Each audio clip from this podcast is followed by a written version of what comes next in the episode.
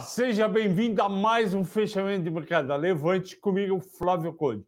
Hoje é segunda-feira, dia 25 de setembro, e o programa de hoje é dedicado a dois clientes da consultoria personalizada da Levante, o Dr. Nelson e sua esposa Miriam, de São Bernardo, São Paulo, e ao Wilson, de BH, Minas Gerais. Hoje eu fiz uma consultoria com eles, junto com mais duas pessoas da equipe da Levante, ficamos uma hora com cada um, foi muito bom, dissecamos a carteira, esperamos que de agora em diante eles tenham um potencial de retorno maior do que anteriormente, com risco também menor. E se você tem interesse e deve ter na nossa carteira personalizada, vai lá no link que está na descrição desse vídeo, clica lá, liga para Levante, porque vale muito a pena.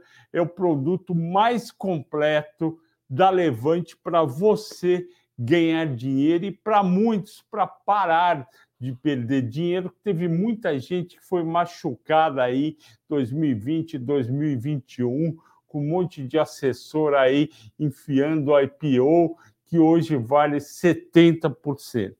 Vamos lá. A bolsa quase zerou no finalzinho, 0,07 de queda, 115.925 pontos, com o mesmo volume fraco da semana passada. Semana passada foi 17.800, hoje foi 16.200. E realmente está difícil o mercado subir, a faca ainda está caindo. E por que a bolsa performou assim hoje? Bom, ela abre de manhã caindo 0,56 o Ibovespa futuro. E por que caía? Porque o mercado olhava olhava para fora e falava: olha, está caindo o minério de ferro 2%. Tem dúvidas sobre o crescimento econômico da China e ainda a, Ever, a Evergrande decretou falência e o CEO foi preso. Então, um ponto muito negativo para a China.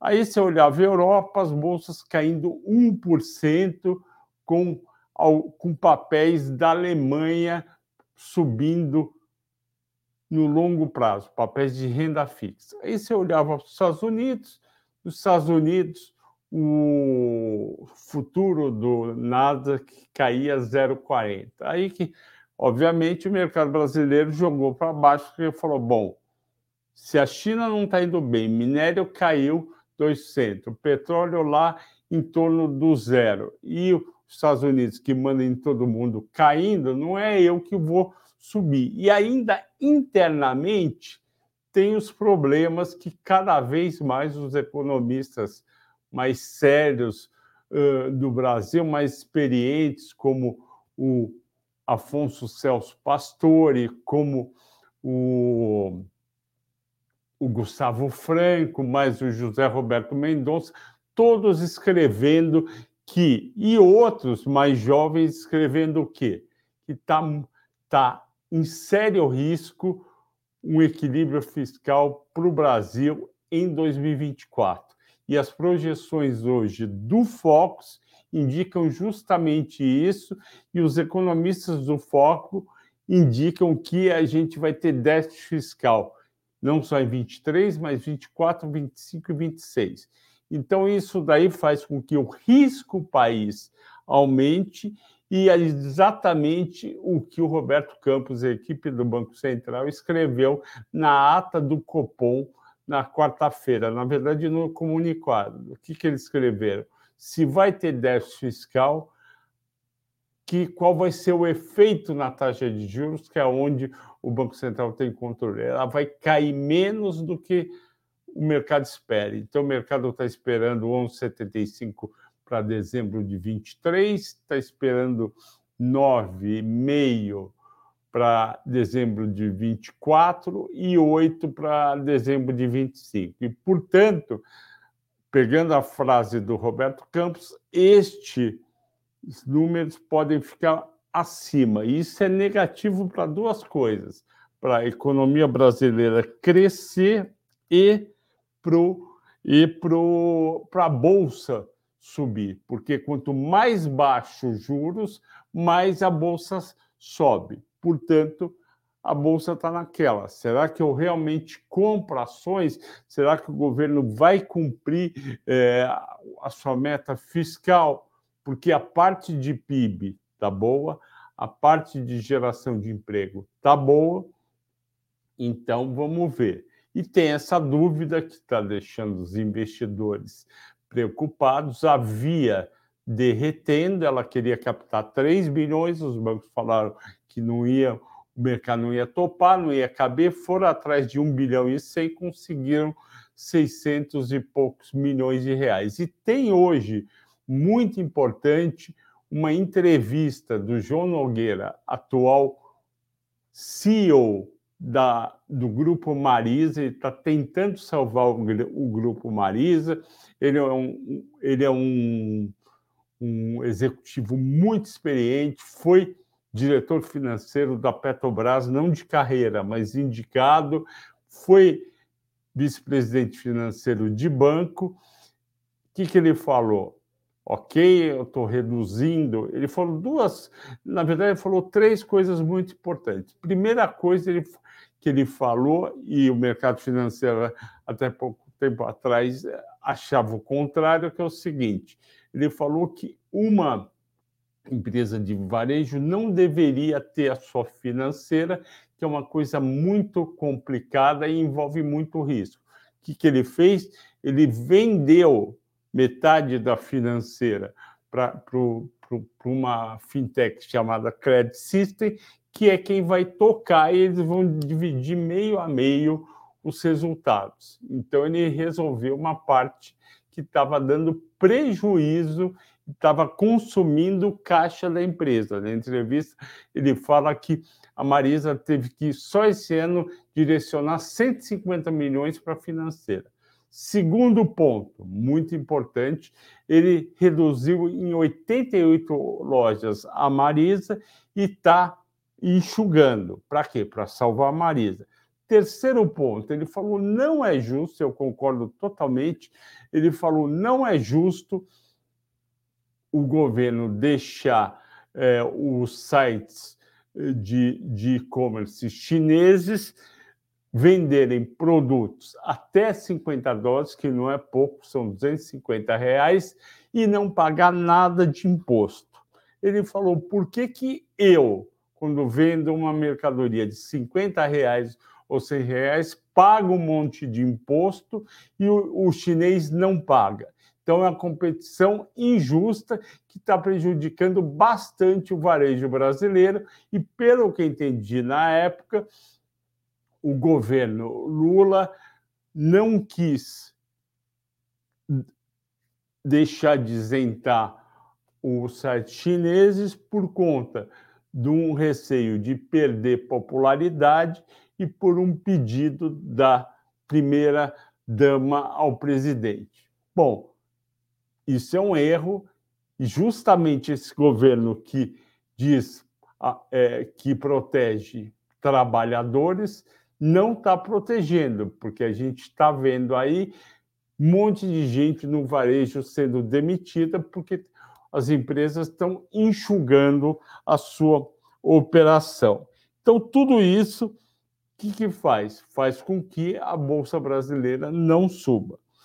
E, mas no finalzinho subiu. E por que subiu, Flávio Conde? Porque o Nasdaq virou para positivo, 0,45 positivo, e o Dow Jones 0,13 também positivo, porque a Amazon declarou que está investindo até 4 bilhões de dólares em inteligência artificial. Isso aí fez o Nasdaq subir e no caso do Dow Jones, que tem as petrolíferas, as petrolíferas subiram quase 1% hoje, porque o petróleo conseguiu se manter lá nos 90 dólares o WTI e 93,30 o Brent. Vocês lembram, né? WTI é o petróleo dos Estados Unidos.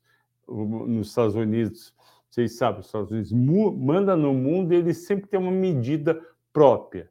Ele tem pound, que nem ele tem é, é, miles em vez de quilômetros, ele tem o WTI, que é lá do West Texas Instrument. E a Europa e o, o OPEP usam o Brent. A diferença de preço entre ambos varia, dependendo da época, de 1 dólar a 6 dólares. Hoje a diferença está em 3 dólares e 50. Pois bem, na B3, que é o que vocês querem saber em detalhes, das 15 mais negociadas, 9 subiram. Subiram um pouco, mas subiram. Petro 0,60, VEG 4,6, a escolhida dos assinantes, Itube 0,30, B3 0,10, Copel 1,2, Copel aos poucos vai subindo, puseram muita grana lá, agora é uma empresa é, que foi desestatizada, tem muita coisa para fazer lá. E o bom de Copel subindo é que deveria levar junto Semig, que está muito barato. Ambev 0,80 de alta, Gerdau 0,60, Eletrobras 1,70, Brasil Food 0,30. Só que seis caíram, vale menos dois, seguindo o minério.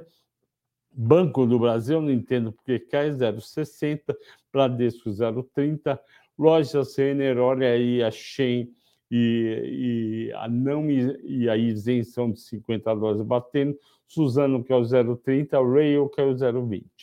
Quarto ponto da bolsa hoje, o petróleo quase, quase estável, 93,40 contra 93,50 na segunda-feira, dentro da volatilidade diária de 1%, a Prio subiu 0,50, 46 de 98. O pessoal está segurando bastante Prio porque tem aumento de produção por vir no quarto trimestre. E também em 2024, então o pessoal aguenta. 3R subiu 1,20 a 31,50. A 3R está devendo uma alta. O minério, como eu falei, caiu 1%, 200, 115,50 e derrubou todas as ações de mineradores. Já falei dos Estados Unidos. E o dólar voltou a subir 3 centavos, 4,96. Pessoal, o juros está subindo nos Estados Unidos.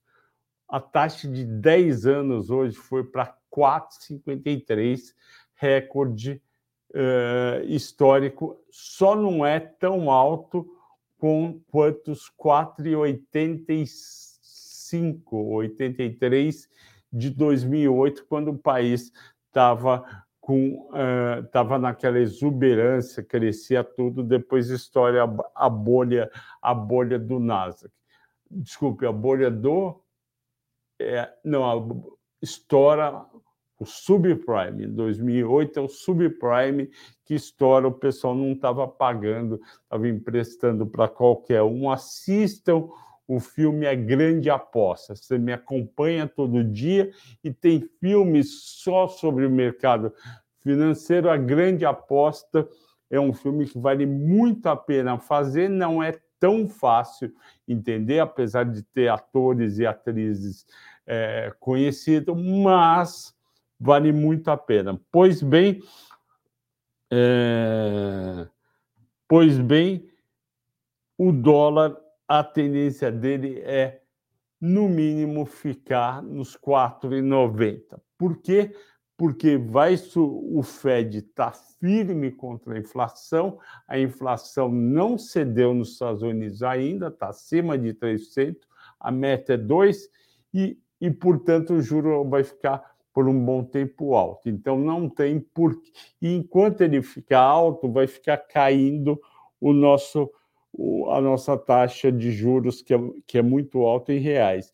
Então, conforme cai a Selic e o 30 anos fica igual, o diferencial de juros, que é o que é uma das coisas que ajuda a determinar o preço do nosso dólar, vai ficar menos favorável para o real. Porém, tem um outro fator que entra por aqui, que é o seguinte: as exportações brasileiras continuam bombando. A gente fechou a semana passada, acho que com 63 bilhões de dólares de superávit. O Brasil, com tudo que a gente, que a gente acha ruim, com tudo que a gente vê de ruim na primeira página dos jornais, para quem ainda lê jornal como eu, ou nos sites de notícia, só tem ênfase na notícia negativa. E como que o Brasil consegue um superávit tão alto com, com a nossa vizinha Argentina quebrando? Porque a gente tem um agronegócio muito bom, que cresceu muito bem, a Embrapa, que, é, que, é, que é um órgão é, de Estado, ajudou isso muito durante 40 anos, e o preço das, das, uh, das commodities agrícolas subiram demais. Como a China, nos últimos 20 anos, trouxe muita gente do campo para a cidade e esse pessoal começou a ganhar mais e a comer melhor, é milho, é soja, é milho e soja do Brasil, é frango da Sadia, é porco da Sadia, é carne da Minerva. Então, tudo isso ajuda uma boa parte do nosso superávit comercial. Aí tem a Vale vendendo minério, a Suzano e a Clabin vendendo celulose, a Gerdau, a CSN, a Uzi Minas vendendo aço. Ah, Flávio, mas está caindo o preço. Mas cai um pouquinho, mas ainda o valor é muito alto. E como a nossa economia não está, tirando o agronegócio, crescendo tanto, a importação não está alta. Então, o diferencial é, é, é essa exportação, esse superávit 63 bi. E este dinheiro entrando todo dia, olha só, nove meses, é, no, oito meses e pouco, oito meses e meio, 63 bi, faz 63 bi dividido por 8,5, vai dar em torno de 8 bi de superávit por mês. 8 bi de superávit por mês é muita coisa. A Argentina não consegue ter superávit em um ano de 8 bi. Imagine um mês. Então, que a Argentina só está melhor do que a gente em futebol, o resto está sofrido. O que, que acontece? O, a questão do, do superávit se é 8 bi por, por mês, o mês tem 22, 20 dias úteis, arredondando, para não falar 21, 22, dá 400 milhões de dólares entrando a mais todo dia. Quando a tesouraria do banco vê esse dinheiro entrando, ela fala: opa, vou pagar menos. Por isso que o nosso dólar veio de 5,25 no começo do ano para 4, chegou a 4,77, agora voltou para 4,90, porque é muito dinheiro entrando.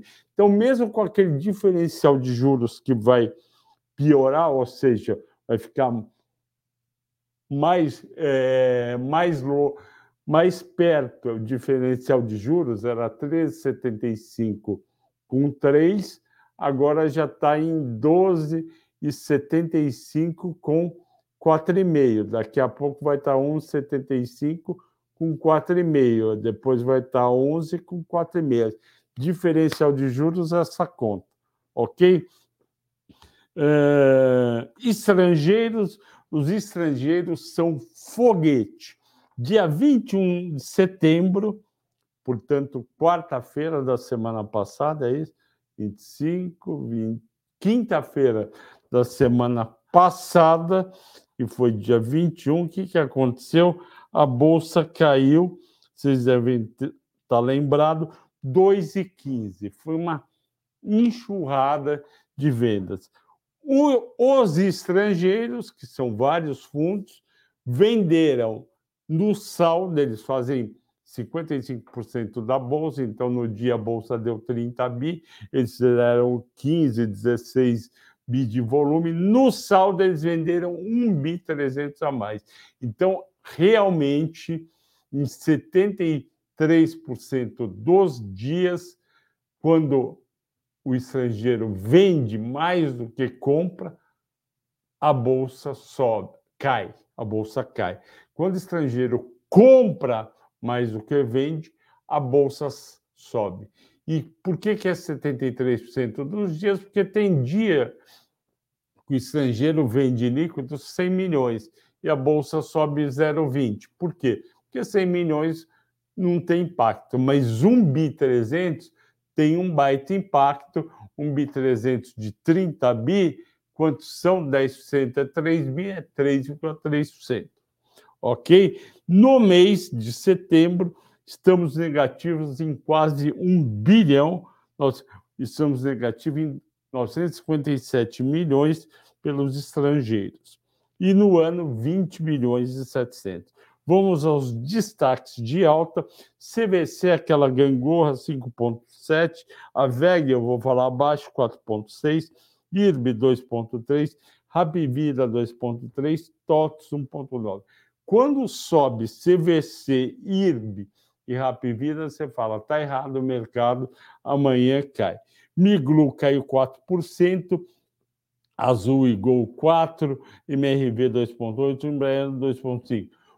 Hoje, um, desse, um, um dos clientes conversou comigo na, no, no vídeo falou do, do carteira personalizada, falou, por que, Flávio, que cai a Magalu? Você acha que eu devo comprar Magalu? Estava 20 reais uh, em 2021, agora está 2,15, tem alguma coisa errada. Aí ele falou: Você não acha que eu devo comprar porque está caindo a via e a Magalu não vai quebrar? Eu falei o seguinte: Ok, eu concordo que a Magalu não vai quebrar, tá, uh, até a própria via pode se salvar, mas o que, que acontece? Eu expliquei para ele. Esquece os 20 reais, na verdade bateu 27 reais em 2021. Eu falei para ele o seguinte: foca na faca caindo que está a via. Hoje eu acho que ela fechou a 60 centavos. Vamos ver aqui. O computador lerdo. Ela fechou a 60 centavos hoje. E avisei vocês na quinta retrasada. Falei, olha, captaram só 640 milhões, vai piorar a situação. Na época, eu acho que estava 88 centavos. O que, que acontece? Existe um grupo de gestores que tem fundos long e short. O que, que é o fundo long e short? O, o fundo de ações normal que você conhece o fundo de ações normal que se conhece, ele compra ações, fica esperando a bolsa subir, e ele ganha dinheiro quando as ações sobem, ok? Esse é o tal do fundo long only. existe o fundo long short. Ele nunca está só comprado ou só vendido. Ele está sempre comprado e vendido. É o nome do fundo, é a estratégia do fundo. Como que ele ganha dinheiro o gestor de um fundo long short. Ele chega hoje, ele, che ele olha o cenário hoje e fala: é, petróleo vai continuar alto, eu vou comprar Petrobras, vou comprar Prio, vou comprar 3R.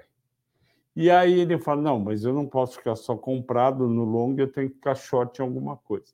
Ele fala: a via está horrível, vai cair mais, eu, eu vendo via. Como que ele vende via se ele não tem? Ele aluga no mercado pagou uma taxa e vende. Aí ele fala: bom, se Via vai cair e está no varejo, não está indo mal, a Magalu também não deve estar tá indo muito bem. Eu alugo Magalu e vendo. Aí eu pego a loja Senner, que deve estar tá sofrendo com a, a Shein e, e também com gente não pagando, eu alugo loja Senner e vendo. Então ele espera esse grupo de gestores ou um gestor, ele espera que o que ele ganha, vai ganhar com Petrobras, Prio e 3R vai ser elas vão ter uma performance melhor do que via Magalu e, Le, e, e Loja C. Então, digamos que no prazo de um mês, esse grupo de varejista caia 15, e esse grupo de empresas de petróleo caia 5. Então ele ganhou 10, porque ele estava vendido em 15, vai recomprar mais barato, 15% mais barato, e aqui está comprado em 5, perdeu 5 aqui, com 15 ele ganhou 10. E o Ibovespa, no mês, caiu 7, 8. E ele ganhou 10. Então, ele está bem na fita com os cotistas dele. Então, esse é o fundo long e short que vai de tendências macro e setoriais. Ele não, ele até estuda um pouco de cada papel, mas ele vai na tendência. Então ele fica comprado em petróleo, vendido em varejo. Ah, Flávio, mas que injustiça! Com a, com a Magalu, a empresa está indo bem, não precisa de dinheiro, não faz follow-on, está chegando aí a Black Friday, está chegando o Natal, ela vai vender bem e vai ganhar dinheiro. Ok, eu entendo isso. Só que, entendo isso, só que, só que no mercado a força dos fundos long short é maior do que a força de pessoa física, que é 14, 15, 13% do mercado, os fundos institucionais são 27%. Então, se a gente for lá comprar Magalu, falou: não, não vende, vou segurar, a gente não consegue segurar. E esse pessoal tem mais força. Por isso que Magalu bateu quatro e tanto em maio, em maio, junho, e agora está 2,15. Você acha que caiu em 50% o resultado da empresa nesse período? Não. Mas a força do pessoal de long e short jogou ela para baixo. Tem, se você for aí, eu não vou dar nome de fundos, mas se você for aí na sua internet, escreve lá fundos long e short. É isso que esse pessoal faz. Eles não, eles não fazem por mal, eles não querem prejudicar você, o investidor pessoa física. É que o mandato deles é de long e short. Eles vão nessas macro tendências setoriais. Ok? Ok. Uh, Gol e Azul é por causa do petróleo, eu acho injusto. A Gol e Azul estão vendendo muitos aviões, estão lotados, ou seja, a taxa de ocupação está muito boa. Mas por que, que o pessoal vende? É a mesma coisa é pessoal de long e short que fica comprado em Petro aqui e vendido em companhia aérea, porque 45% do custo operacional de uma companhia aérea é petróleo, é querosene de avião, QAV. Aí sobe o preço do petróleo, sobe o preço da querosene de avião. MRV eu não sei porque caiu 2,8 e Embraer caiu 2,5. Eu acho injusto com a Embraer. Por quê? Subiu o preço, o, o, subiu, subiu a cotação do dólar, que é positivo para ela. Ela está com uma carteira de pedidos grande e pode melhorar. Então, eu não vejo por que da Embraer está caindo. Vou pôr na carteira? Ainda não, mas não vejo por quê. Agora, então, a ação escolhida pelos assinantes da Levante foi VEG. O que, que aconteceu com a VEG? Vocês lembram que eu tinha falado para vocês, olha, a VEG abaixo de 35, ela começa a ficar atraente e teve duas corretoras que ou uma que recomendou a desceu de compra para neutro e neutro quer dizer não compre. E é por quê? Essa corretora ou corretoras falou: olha, tudo bem, é uma grande empresa, bem administrada, a receita cresce, só que a cotação esticou demais, a cotação acho que estava 38, e a, a gente acha que a receita não vai crescer tanto. Eu virei para vocês e falei: eu discordo, porque a VEG não depende só de um crescimento orgânico. Crescimento orgânico quer dizer crescimento dos seus negócios, porque ela é uma empresa que a cada três, quatro meses está comprando outra empresa, ela é uma baita geradora de caixa. O que, que a VEG faz? Em vez dela distribuir dividendos e ficar ali tranquila, do tamanho que ela estava dois, três anos, quatro anos atrás, ela vai comprando empresas e vai crescendo. A VEG é uma empresa de crescimento, ela tem nível classe mundial e ela tem muitas operações fora do Brasil. Essas operações fora do Brasil, normalmente a VEG compra uma empresa uh, do business que ela já está e aí coloca a tecnologia dela e a empresa cresce mais, ou ela compra uma empresa nos Estados Unidos, na Europa, na China, que vai permitir que ela entre num novo nicho. É uma baita empresa. Basta você entrar no site dela, VEG, WEG, espaço RI, você vai ver a apresentação dela dos diretores de cada negócio, você fala, ó, oh, estou apaixonado por essa empresa, vou ficar comprado, não vou ficar preocupado. E hoje ela anunciou a, a maior aquisição de sua história, ela adquiriu a Regal, que é uma empresa responsável pela produção de motores e geradores elétricos industriais, ou seja, exatamente o que ela faz, por 400 milhões de dólares, 2 bilhões. Parece muito, parece, mas para ela não é. Para ela, 2 bilhões de reais não é muito. O negócio foi realizado a um EV/EBITDA de 7,8, EV/EBITDA de 7,8. Isso daí é a maneira que as empresas usam para julgar o que o que que acha sobre a companhia.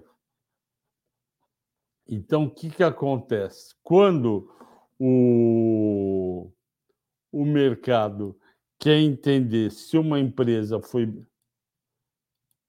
foi bem negociada ou não, vou explicar exatamente para a Cláudia, que está aí, eu acabei de ver o nome dela. Vamos lá, Cláudia e todo mundo que está nos ouvindo. Oh, meu Deus. Tá devagar dentro das. Ó, ela só subiu 20% em 12 meses. Ela tá R$ 36,28. Ela abaixo de 40 é compra. Eu não tenho dúvida disso que ela é compra abaixo de 40 reais. Quando ela está só vou ter que ir aqui porque eu desconfio que tem alguma coisa aqui dentro desse estúdio atrapalhando. Olha só. Vamos lá. O, meu, o EV/EBITDA da VEG é 24 vezes baseado nos resultados dos últimos 12 meses. Ela compra uma empresa por 7,8 para todo mundo entender, se ela comprasse a Regal por, por 24 vezes valor, valor é, EV/EBITDA, ela está tá trazendo alguém no mesmo valuation. Então, ela não está nem criando valor, nem destruindo valor. Se ela trouxesse alguém por 40 vezes o EV/EBITDA, ela ia estar tá destruindo o valor, porque você vai por dentro do seu portfólio uma, alguém que vale muito mais, que você pagou muito mais por, por ela. Só que ela está colocando uma empresa 7,8 vezes. Oito vezes, vamos arredondar, oito vezes o EBITDA. Então, você está colocando uma empresa que vai ser precificada acima dentro. Então, é a mesma coisa de todo, toda a tua frota de carro é é, avaliada em 100 mil por carro, você vai lá e compra um carro por 50 mil. Quando você bota na frota, pessoal não vai mudar o valuation por causa de um carro só. Vai valorizar aquele carro a 100 mil. Então o mercado gostou e o papel subiu. E aí, vamos ver o que outros escreveram sobre o negócio. A aquisição foi bem recebida por analistas. Olha o que o, o que escreveu né, a VEG. Essa transação tem foco com os negócios de motores elétricos industriais e geradores, vendidos sob a marca Marathon Sempre Motor. Tudo isso fazendo parte da, da Regal, empresa com sede de Nova York, que receitou ano passado 541 milhões de reais. Operação, olha só como a VEG é uma baita empresa. Ela comprou uma empresa americana que tem 10 fábricas em sete países, filiais comerciais em 11 países e uma equipe aproximada de 2.800 colaboradores. Então, você está falando que cada vez mais a VEG está ficando uma multinacional? Sim, cada vez mais, empre... numa empresa que já faz negócio com a China e com a Índia e vai permitir desenvolver uma coisa que chama near shoring. Shore é costa, near shoring é perto da costa. Isso na tradução é, ipsis literis. Mas o que quer dizer é o seguinte: você está comprando uma empresa que já fornece e é bem vista e já tem mercado na China e na Índia, que são os dois mercados mais promissores do mundo. Com uma longa história no mercado, apresentando global, global, global, essa aquisição irá suportar o crescimento contínuo do grupo VEG em motores elétricos e geradores. Para o JP Morgan, é importante a gente ouvir o que os outros estão escrevendo, a novidade é considerada benéfica por três razões: o aumento da exposição internacional em aproximadamente 20%, receitas base 2022 de 540 milhões de reais, de dólares, que dá 2 bilhões e meio, e eles consideraram atraente a operação. Eles avaliaram a operação a 17 vezes e meio o EBITDA. O JP Morgan reforça que a VEG negocia acima dos múltiplos dos países globais, mas ainda considera o papel como, como acima da média equivalente à compra e mantém o preço-alvo de 50 reais. Eu vou ter que fazer um mata-mata de VEG. Eu não fiz ainda um de VEG, eu vou ter que parar uma hora e fazer. o Bradesco diz que a empresa está expandindo em operações globais, permite a VEG ganhar participação de mercado. Entretanto, o Bradesco tem recomendação neutra e preço-alvo de 38 reais. A Goldman Sachs tem, tem recomendação neutra, preço-alvo de R$ 40 e 4,20. Eu não entendo como alguém vale 36 e tem um upside até 44,20 não é compra. E a XP gostou, estimamos um potencial de reavaliação de 3 milhões. O analista da XP aponta a operação como negativa, como positiva. É isso, pessoal. Vamos agora para as perguntas. Vamos começar com o Fabiano. Boa noite, professor. Poderia analisar Ambipar? Gostaria, não posso analisar Ambipar. Fabiano, a minha esposa trabalha numa empresa que foi comprada uh, pela Ambipar. Eu não falo mais de Ambipar, apesar de eu não saber absolutamente nada sobre a empresa e eu também não analiso a empresa. Fabiano, parabéns pelo excelente mata-mata. Deve ser do fim de semana. Você já assistiu o mata-mata do fim de semana? Quais foram as empresas? AES Brasil, Auren e Endi. Vocês, viam, vocês fazem muitas perguntas de AES Brasil e Auren. Já tem alguns meses eu resolvi parar e estudar profundamente as duas e ainda acrescentei a Endi, que é uma empresa top, uma grande geradora. Se você não viu, não assistiu o mata-mata das três. Vai lá hoje à noite, não tem muita coisa na TV, termina o jantar e assiste. Vale muito a pena e tem duas dessas três empresas que você deve comprar e tá lá a divisão. Assista, escreva, dê seu like, escreva um comentário, gostei, achei isso bom, não gostei disso. Coloque sugestão de outra empresa, outro grupo de empresas para eu analisar, vale muito a pena e compartilhe, tem aquela setinha do compartilhar, compartilhe nos seus grupos de WhatsApp. O Rubens Guimarães, quando os estrangeiros voltarão para nossa bolsa? Dependemos deles. Excelente pergunta. Rubens Guimarães, quem traz os, os, os investidores estrangeiros para o Brasil são três coisas: o exterior, porque quando está pegando fogo na sua casa, você não vai sair correndo para viajar para outro país, ok? Então, quando a tua bolsa não está subindo, você não vai sair correndo para comprar ação em outro país. Número dois, a situação macro do Brasil falta melhorar o déficit fiscal. Cada vez mais as pessoas estão preocupadas com o aumento contratado das receitas e as da, as, a, as despesas do governo sem ter aumento de receita. Então, a gente pode piorar o déficit fiscal.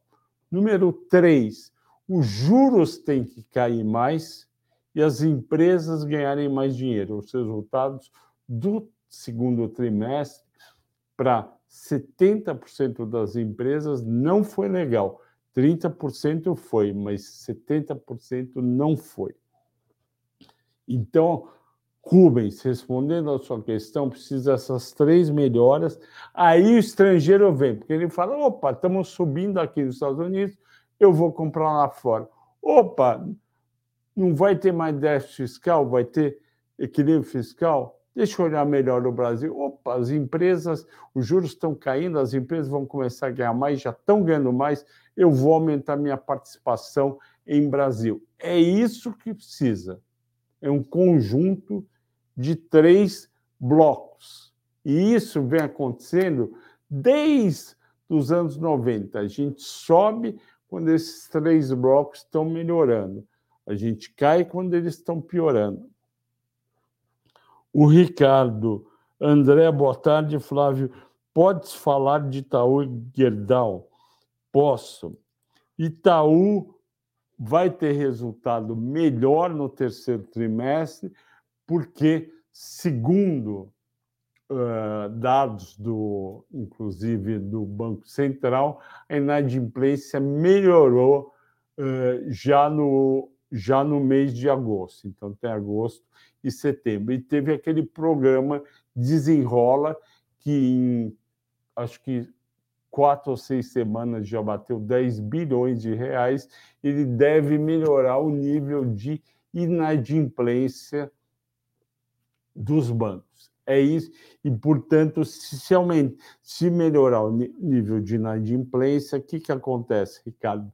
Vai diminuir a provisão para devedores duvidosos, a famosa PDD, e, portanto, vai aumentar o lucro líquido.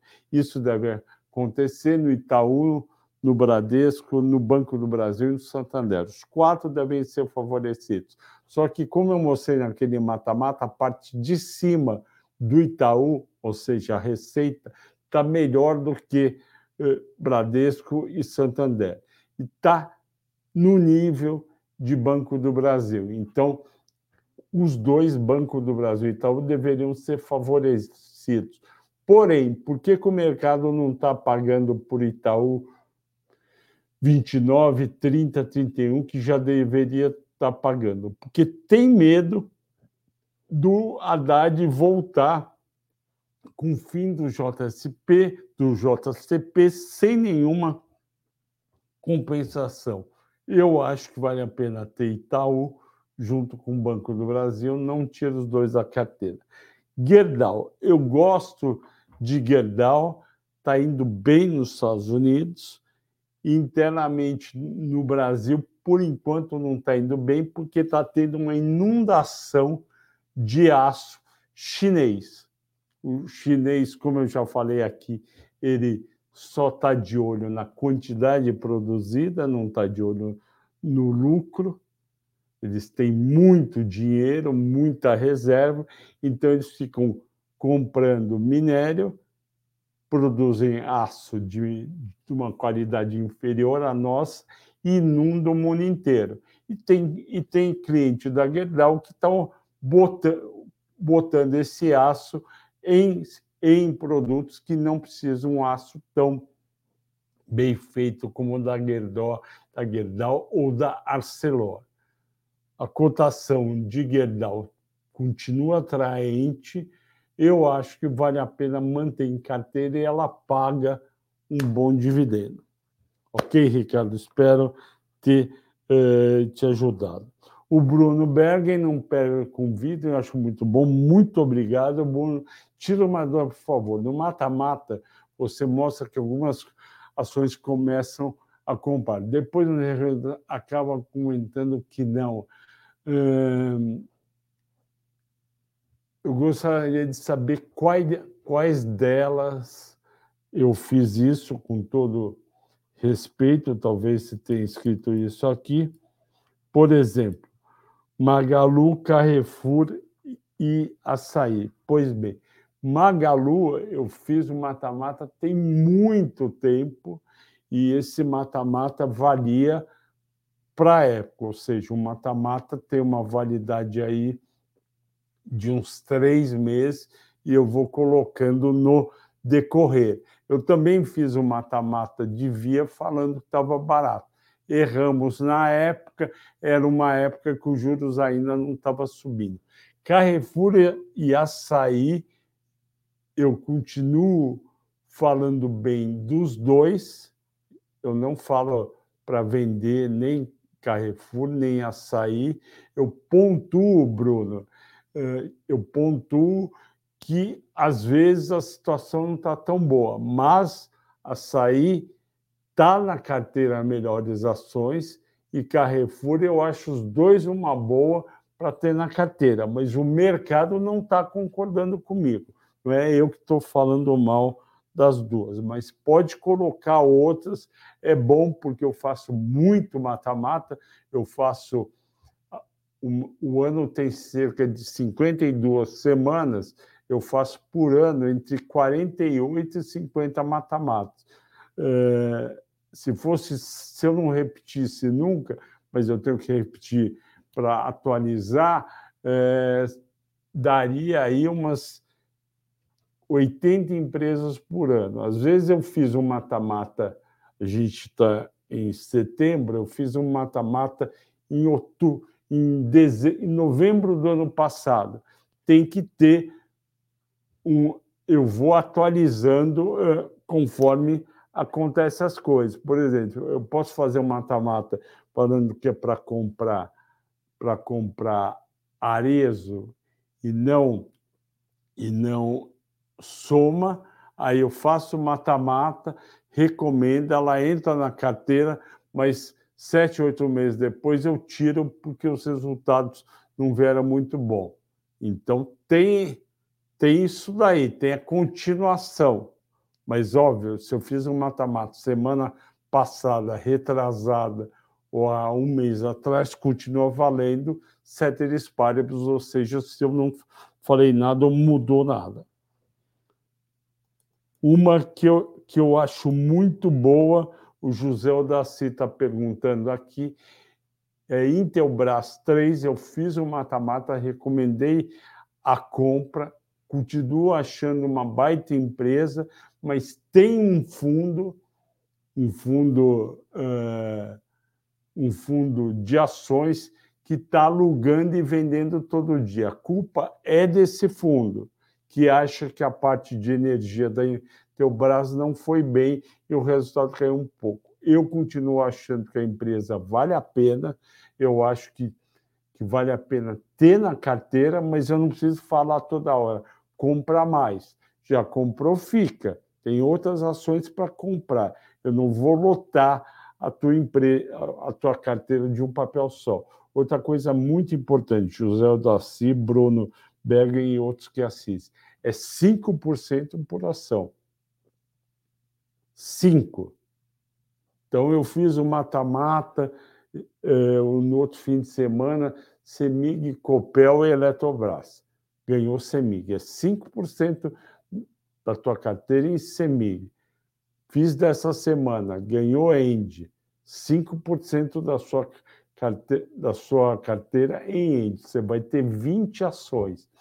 Por que, que eu recomendo 20 ações? Tem gente que tem carteira de de cinco ações, tem corretora que tem carteira de 10 ações e tem gente que muda a carteira. Esses de cinco ações tem gente que muda toda semana, quer dizer, uma carteira que muda toda semana 100%, o único que ganha é a corretora, é a corretora eh, que está recomendando a carteira.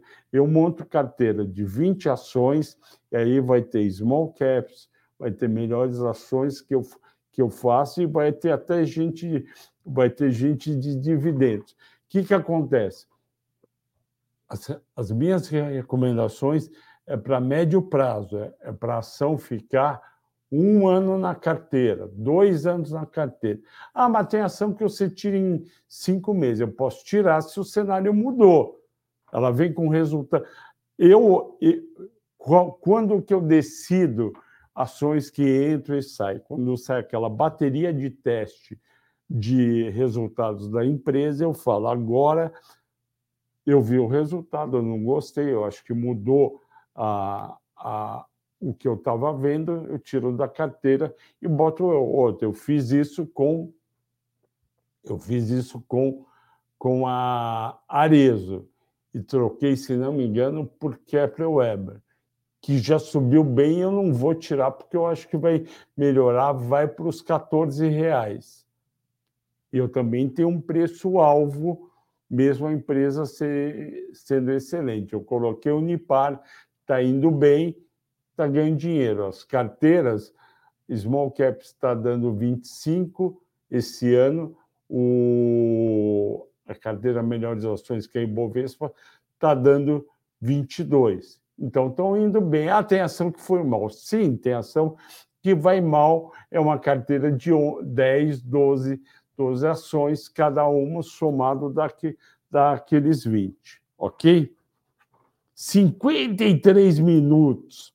Fábio Silva. Flávio, por favor, o que você acha dessa ação de crescimento Desk, Desk 3, que é desktop, desse, é, mata-mata desse domingo foi espetacular, parabéns, muito obrigado, Fábio. Olha, desktop, eu, eu gostei na época do IPO. O é, que, que aconteceu? A desktop é aquela, deixa eu só ter certeza. Desktop, se não me engano, é aquela empresa de eu estou na dúvida se é São Paulo ou Nordeste. Eu vou ter certeza agora, olhando o perfil corporativo. É, é São Paulo. O que, que ela é? É, uma, é um Internet Service Provider. O que, que é isso? É uma empresa que só trabalha com para ser um provedor de internet e com isso ela conseguiu crescer bastante em algumas regiões do estado de São Paulo. Porém, o mercado não está mais pagando esse crescimento porque está vendo que não está sendo fácil crescer. Eu prefiro, Fábio, nesse cenário, ter vivo na carteira. O que, que é nesse cenário? Que eu até não falei hoje o cenário continua difícil. Uh, não sei se vai para 114 mil, o mercado está 116 mil, tudo depende dos Estados Unidos, é ele que manda no resto do mundo.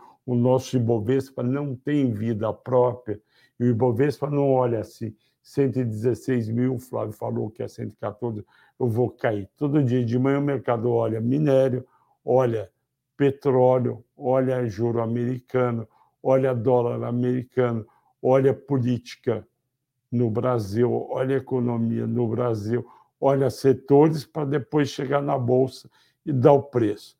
Eu acho que tem mais um pouco para cair. Eu acho que nesse nível não chama comprador. O que, que acontece? No mercado lateral, que é o que a gente está vendo, o Ricardo vem aqui amanhã, a gente tra tem trabalhado muita coisa, a gente conversa bastante, e o que, que acontece? O volume está baixo ainda, 17 bi hoje é baixo, 20 bi na sexta-feira é baixo, a gente tinha 40 bi de volume em janeiro, a gente tem 20, é uma queda brutal, é uma queda brutal. Pois bem, a desktop é uma, é uma microcap, ou seja, valor de mercado baixo, liquidez muito baixa.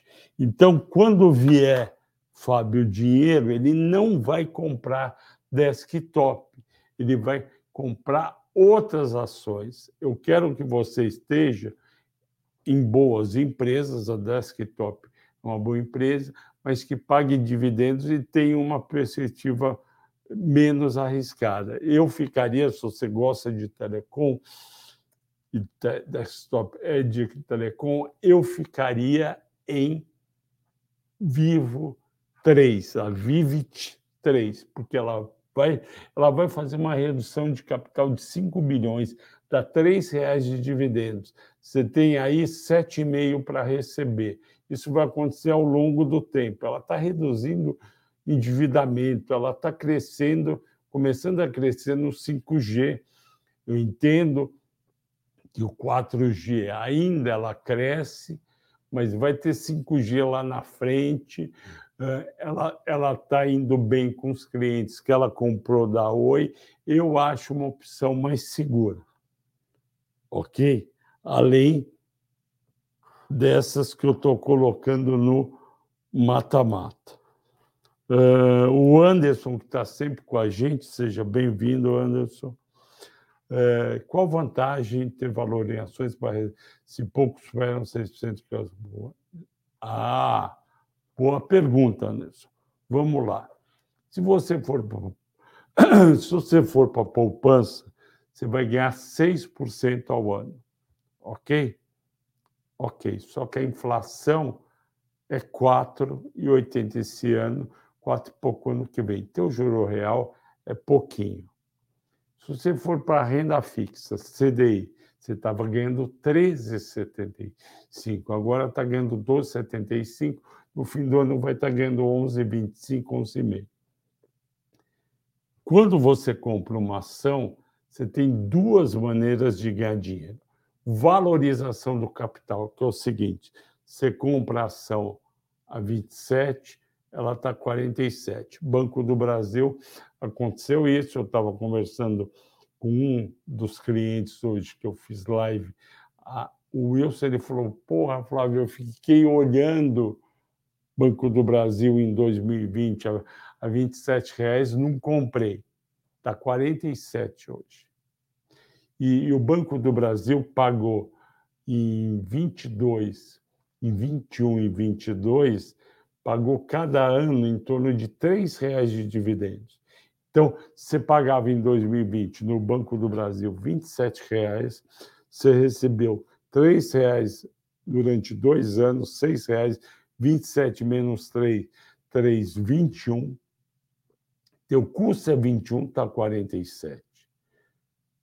Ok? Então, o dividendo não é o motivo único que você compra uma ação mas também é o motivo que você compra uma ação. Então, você tem duas maneiras, Anderson, com todo respeito, de ganhar numa ação: valorização e dividendos.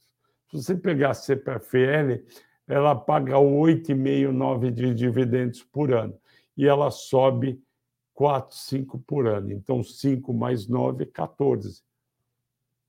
Ah, mas a Selic estava 3,75 mas a Selic média no Brasil é 9%. Então, se você tem 6, 7, 8% de dividendos e 9% de Selic, você só precisa que a ação suba 3, 4%. Espero ter sido claro para todo mundo. Agradeço muito pela audiência e pela paciência. Bom descanso a todos e até amanhã.